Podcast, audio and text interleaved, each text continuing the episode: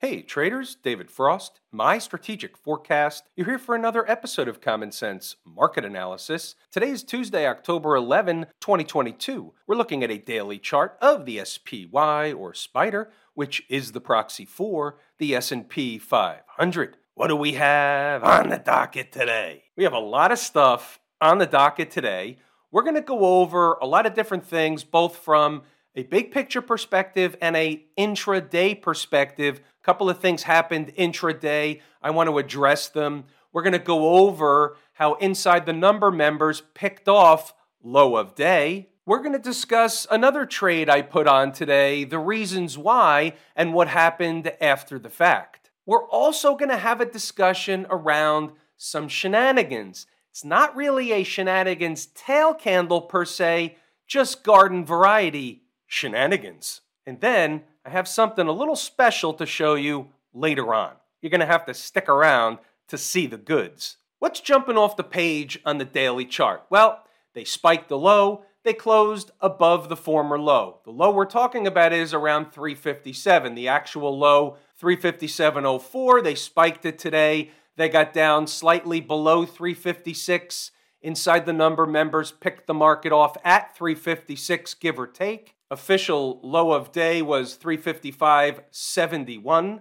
And as you can see from an intraday perspective, the low here, 355.81, that was the morning trade. They bounced all the way up to a high of 363 before coming down and then collapsing into the end of the day. We'll talk about that later, but that was the morning trade. There's nothing new jumping off the page on the daily chart. They're testing the most recent lows break the lows and they start the next leg lower.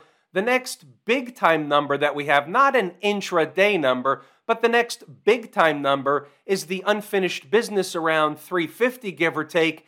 And then below that, we have the completion of the head and shoulders pattern down in the low 340s. And then we have the stuff we talked about last night and all the reasons why that general area is a bona fide bounce place. Weekly chart, no change. They're hovering around the 200 week moving average, formulating a bearish, flaggish kind of pattern. They tried to bounce last week. They've yet failed so far, and they're in what we call a struggling slash bearish formation. Just to reiterate, monthly chart, stones throw away from the 50 month moving average. We talked about it yesterday. It's worth reiterating because it's important that they're not going to just miss that, and it's likely they're not going to just stop there either. Maybe short term, but in the big picture, they're going lower. Couple of pieces of economic data on the board this week.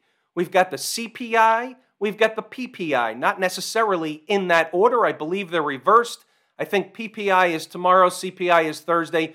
We could care less what the numbers are. All we care about is that the market is likely to have a reaction around these numbers. CPI in the past, nobody cared. Now all of a sudden, it's in focus. Let's go back to a look at the intraday activity today. Now, right of the vertical is today's activity. We're doing things a little bit different, maybe slightly in reverse.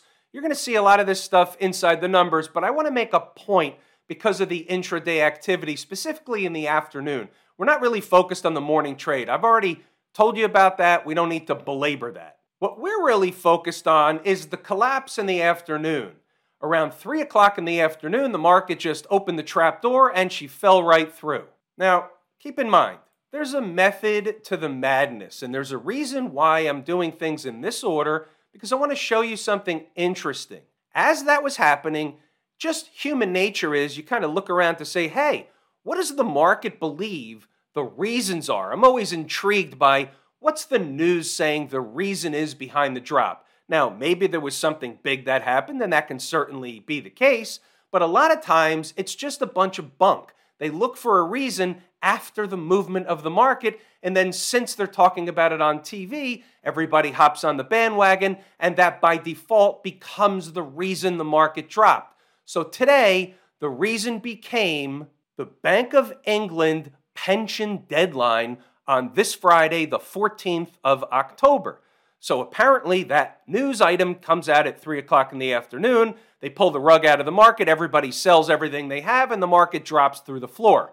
However, is that really what happened?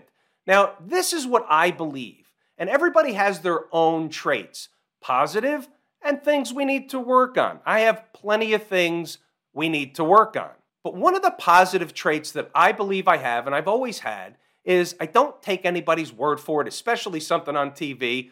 I do the homework. Most people are too lazy to do the homework, so they take what somebody else says and they say, hey, that sounds good. All right, that's the reason. And they don't really care too much about it. But since this is around my business, I do care about it, so I do the homework. Here it is.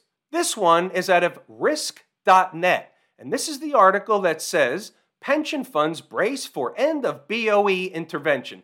Basically, in short, is the BOE or the Bank of England has some kind of collateral requirements that they're changing for the pension funds, and then it puts the pension funds behind the eight ball. And frankly, I didn't really dig into it too much. I don't really care too much. I just care that it's something out there. But wait, look over here to the left. You'll see in faint print, it's from October 7th, 2022, which was last Friday. This isn't new news. This is regenerated, regurgitated news. This was the news that was convenient to be the excuse for the decline, not the reason. The reason was, for whatever the market's internal reason is, it had an appointment back down at 356 to run another test. We don't have to pin it to a news item, especially one that everybody, and I can't say everybody, but most people today believed what they heard on TV notwithstanding the fact that it wasn't new news. How do you like dem apples? Let's take a look at inside the numbers and then we'll circle back to some other stuff. I have more stuff that's interesting. It's turnaround Tuesday at zero dark 30. They're killing the tape, already dipping below yesterday's target of SPY 357. So, therefore, that's going to be our early pivot of sorts. This is at zero dark 30, notwithstanding the movement that may or may not occur as we get close to the opening bell.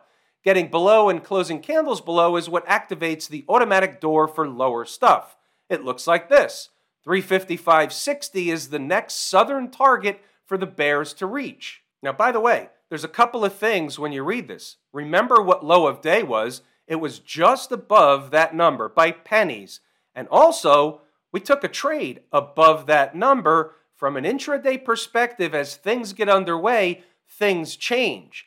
So the buy price was moved up a little bit. We took the trade at 356 and it worked out, as they say, like a charm. We had some lower possibilities on the board as a just in caser. Again, at zero dark 30, you never know. You don't exactly know what's going to happen by and after the opening bell. If they were to stay above certain prices, they'll fight back to 359, 360, and above, which you'll see later. Let's move along, see what else is going on. 8:30, they move already back to the flat line. They were killing the tape a little bit at zero dark 30, so they do this all the time. They rally the tape, so either one of two things is going to happen. It was a fake out, and we've got a turnaround Tuesday on our hands, or they're going to kill the tape again after the opening bell, sucking in the early Johnny come latelys. So right around the opening bell, here's what we had. 921, we had 360 is our pivot. Getting above puts on the table 362 and a half. Getting below puts on the table 359 for starters and then 357 and then lower stuff. The lower stuff played into our hand. Read the notes. Go back to the chart to double check the work. 938, 8 minutes into the trading day for a scalp trade for those interested. 356 give or take is a spot. If they broke 357 and spike it down to 356 give or take, there should be a bounce back for at least a scalp trade. If they creep into it, no dice. 950, 356, give or take, is still okay for me for a scalp trade. However, the longer they creep along, the less likely or attractive it becomes. Once again, at 10 o'clock, 356, give or take, is a number. It should produce a bounce, and they're not getting there in a hurry formation, but sliding in. Trader's choice. Doesn't mean it won't work, it means that I sense the risk is increasing. And then by 10:05, just as quickly as I said that, they came into it, they started to bounce, and the rest is history, as they say. Pause the video, read the notes, go back to the chart to double check the work. I'm going to show you a couple of other things that make sense to accentuate the point that the numbers actually do work. 11:30. Remember this from this morning. Above 360 on candle closes and the door begins to open for 362.50. We think better in pictures. Right of the vertical is today's activity. The middle line is 360. They spike it. They spike up over it. They come back to run a test. Once they establish price above 360, they begin to work their way to where? 362.50, even a little higher. And that's where they ended up stalling out for the afternoon and then they had that collapse at the end of the day that we already spoke about. Pause the video, read the notes, go back to the chart to double check the work. Everything you need is in here from a schematic perspective each and every day, despite what one member believes, which is that I am not, and I emphasize not, working for the benefit of my customers, my subscribers, my members, whatever you want to call them. So this person is obviously on the chopping block. And by the way, why did this person send me that email? And I'm just going on a soapbox here. You have to deal with me for a moment. Because at three o'clock, I wasn't around to see the rug get pulled out of the market and they blame me for whatever happened in their account. Inside the numbers is a morning business 94.7% of the time, which makes it by definition a morning business. I start at 5:30. When do you start? You think I'm kicking my feet up on the desk in the afternoon? I have to then prepare for this video each and every day. And I love every minute of it. But don't tell me I don't do this for the benefit of my members. You, sir or ma'am, are officially fired. What do we got for stocks on the move today? Well, we had a nice little laundry list. Keep in mind, earnings season gets kicked off this Friday, I believe, with the first of them. And then next week, we'll start with the banks and stuff. And then they'll come fast and furious. So get your trading shoes on.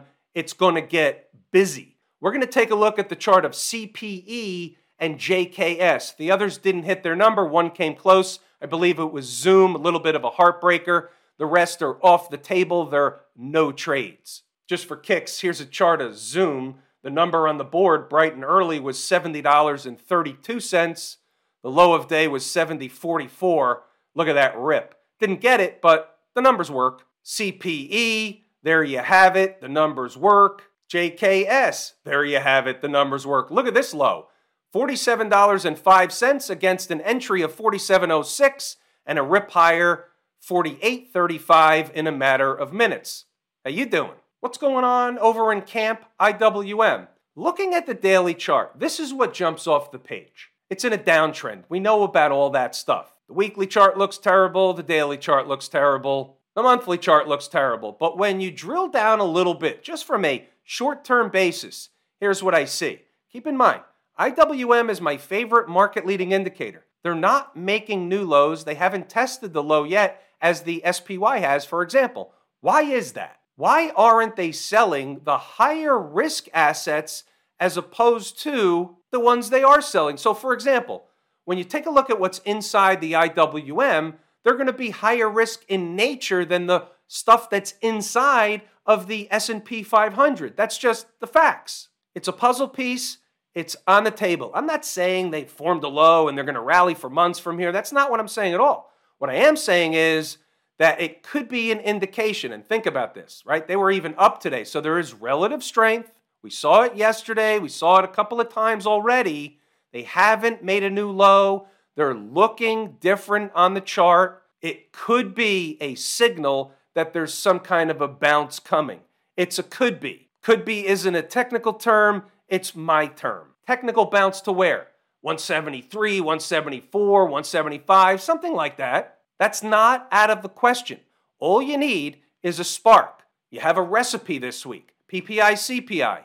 They can kill the tape, they can pop the tape. Either way, it's energy that's going to be released onto the tape. Here we go again. Second favorite market leading indicator Canary in the Coal Mine, DJT, the folks down at the transportation department. Not breaking down nowhere near the lows. Why is that? Every chart, every market, every time frame is telling us something. We may not be able to interpret every chart, every time frame. However, sometimes they're telling us something and it's jumping off the page. And when I bring up the IWM, you saw what I saw.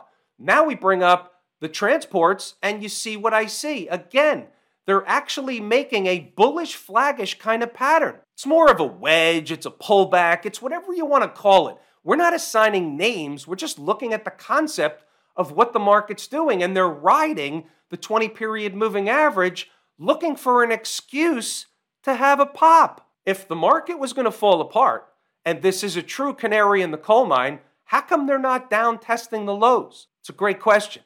Put it on a sticky note. Q people, new lows, not the same story. We treat each chart independent of one another. It's all the same market though, but they're definitely ahead of the power curve in terms of the negativity on the charts.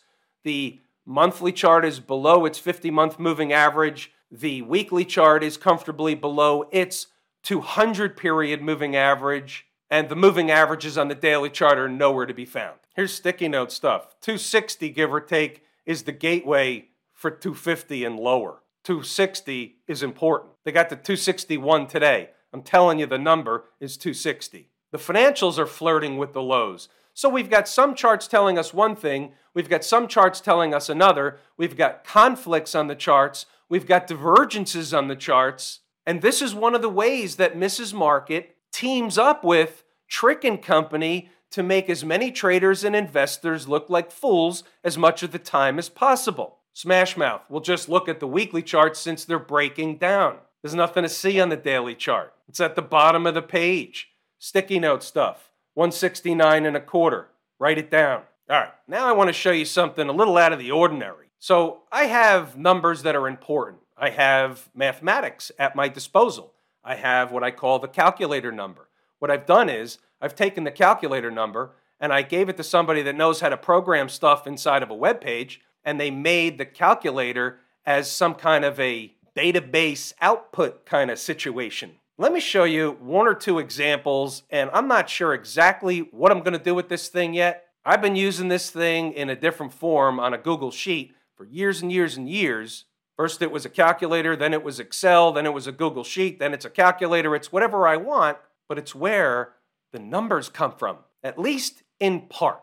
Let me explain, let me show you a couple of examples. We'll take an SPY chart and let's just take a pivot high. We're just working with one thing right now, just a pivot high, 431.73. So I put the number in the calculator. If I put in a pivot low, it will give you the Fibonacci retracements. We're not going to worry about that right now. We're just going to work with important numbers using a pivot high. So we come over here, very simple. It's a very rudimentary thing. It's just raw data. We hit calculate and we come up with results. I took the results and I put lines on the chart. Now, it doesn't look like much on a daily chart, but let's see what those numbers did in terms of a market reaction on the way down. Remember, the pivot high is put in, so we put in the number into the calculator and it gives us what should be important numbers on the way down, which we can call support numbers. We can use them in conjunction with other things. In fact, that's how I do use them. I use them in conjunction with everything else I teach. And the reason I put the Fibonacci option in there is because we can also see which ones are coming close to a possible retracement if we also have a pivot low and it's retracing, or vice versa. You can do it either way from low to high, high to low. Important numbers on the way down, important numbers on the way up. We got the whole kit and caboodle covered. Watch this. Here's a 60 minute chart. I'm just going to scroll back until we find that pivot high, and then we'll see how the market reacted on the numbers. Now, what I urge you to do if you're using the calculator at some point in time, and by the way, here's that high, and it is exactly 431.73. So, what I was going to say is we use the numbers with all the other stuff I teach the breakdown candle highs, the breakup candle lows, Fibonacci retracements, pivot highs, trend lines, symmetry, all that stuff is taught in the course Lazy E Mini Trader. Now look what happened. The first number was 426.45. Look what happened when the market got there. Now these numbers aren't going to always stop the market on a dime and it reverses. That's not what they are. They're numbers that are magnetic. They're going to attract the market into them, so they could be a short getting to the number, or they're going to stop the market from declining at least for a period of time. If they gap below a number or above a number, well, we know the next number in line is activated. They're not all going to do the same thing. They're not all going to react the same way because it depends on what else is going on there. We use all the other things. This is like the cherry on top. Look at the next number, 421.40. Look what happened when the market got to it. It hovered, it hovered, it tested it, but then what happened? It gapped below it. So it stopped on it, but it came up short first. So therefore, it's kind of giving us an indication that nah, the destination is probably somewhere else. Got a bearish flaggish pattern. We know about that. We use that. We learn that. We could see that. They're making a bearish flaggish pattern right on top of the number. What's that telling you? They're hanging out for a cup of coffee. They're going to the next one. 411.20. Look what happened. They came up just short here. And what's the low right here? 411.39 against 411.20. That's pretty close. And they bounced away. Again, sometimes they're going to come up slightly short. Sometimes they're going to spike them through. This is a number out of a calculator. It's a magnetic thing. It's a big time thing. It's not from a 10 minute chart. Let's just keep going. The next one down, 406.05. Look what happened here. At the end of the day, they came into it as they're killing them into the close. Remember, this is an hourly chart. They closed below it as they're killing them into the close. What does that tell you? The destination is somewhere else. What's the next number? 40103. What's the low right here? 40120. Pretty darn close. They bounce off of it to where? Run a test of the next number above. See how this works? Let's see what else we have. 391.17. What happened when they came into 391.17? They went right back to the next number back to the same 391.17. You see how this works? Look how these numbers are attracting the market to them. 381.35 down here. Look at this. Now, just so happens we're looking at this in the middle of a downtrend, so we're not getting these tremendous bounces of multiple points off these numbers because the market's in the middle of a downtrend. But you can see how these numbers are, in fact, important. How about the Qs? Let's take a look at something else. 334.42. We get the calculator out. 334.42. We hit calculate. We come out with results, putting some of the lines on the board for the Qs. And you can see here, here was that high, I believe. The high is 334.42. That's correct. And you can see in the downtrend, the numbers are going to stop the market from falling for a while. But if the market has a different destination in mind, you can see some of the lower numbers had more of a reaction. This one worked out well, 298 85. And look at this, by the way. And this is what I do all day, every day. Come over and look at a different chart, and I look 298, 85. What was the reason that they actually bounced there for whatever time they did?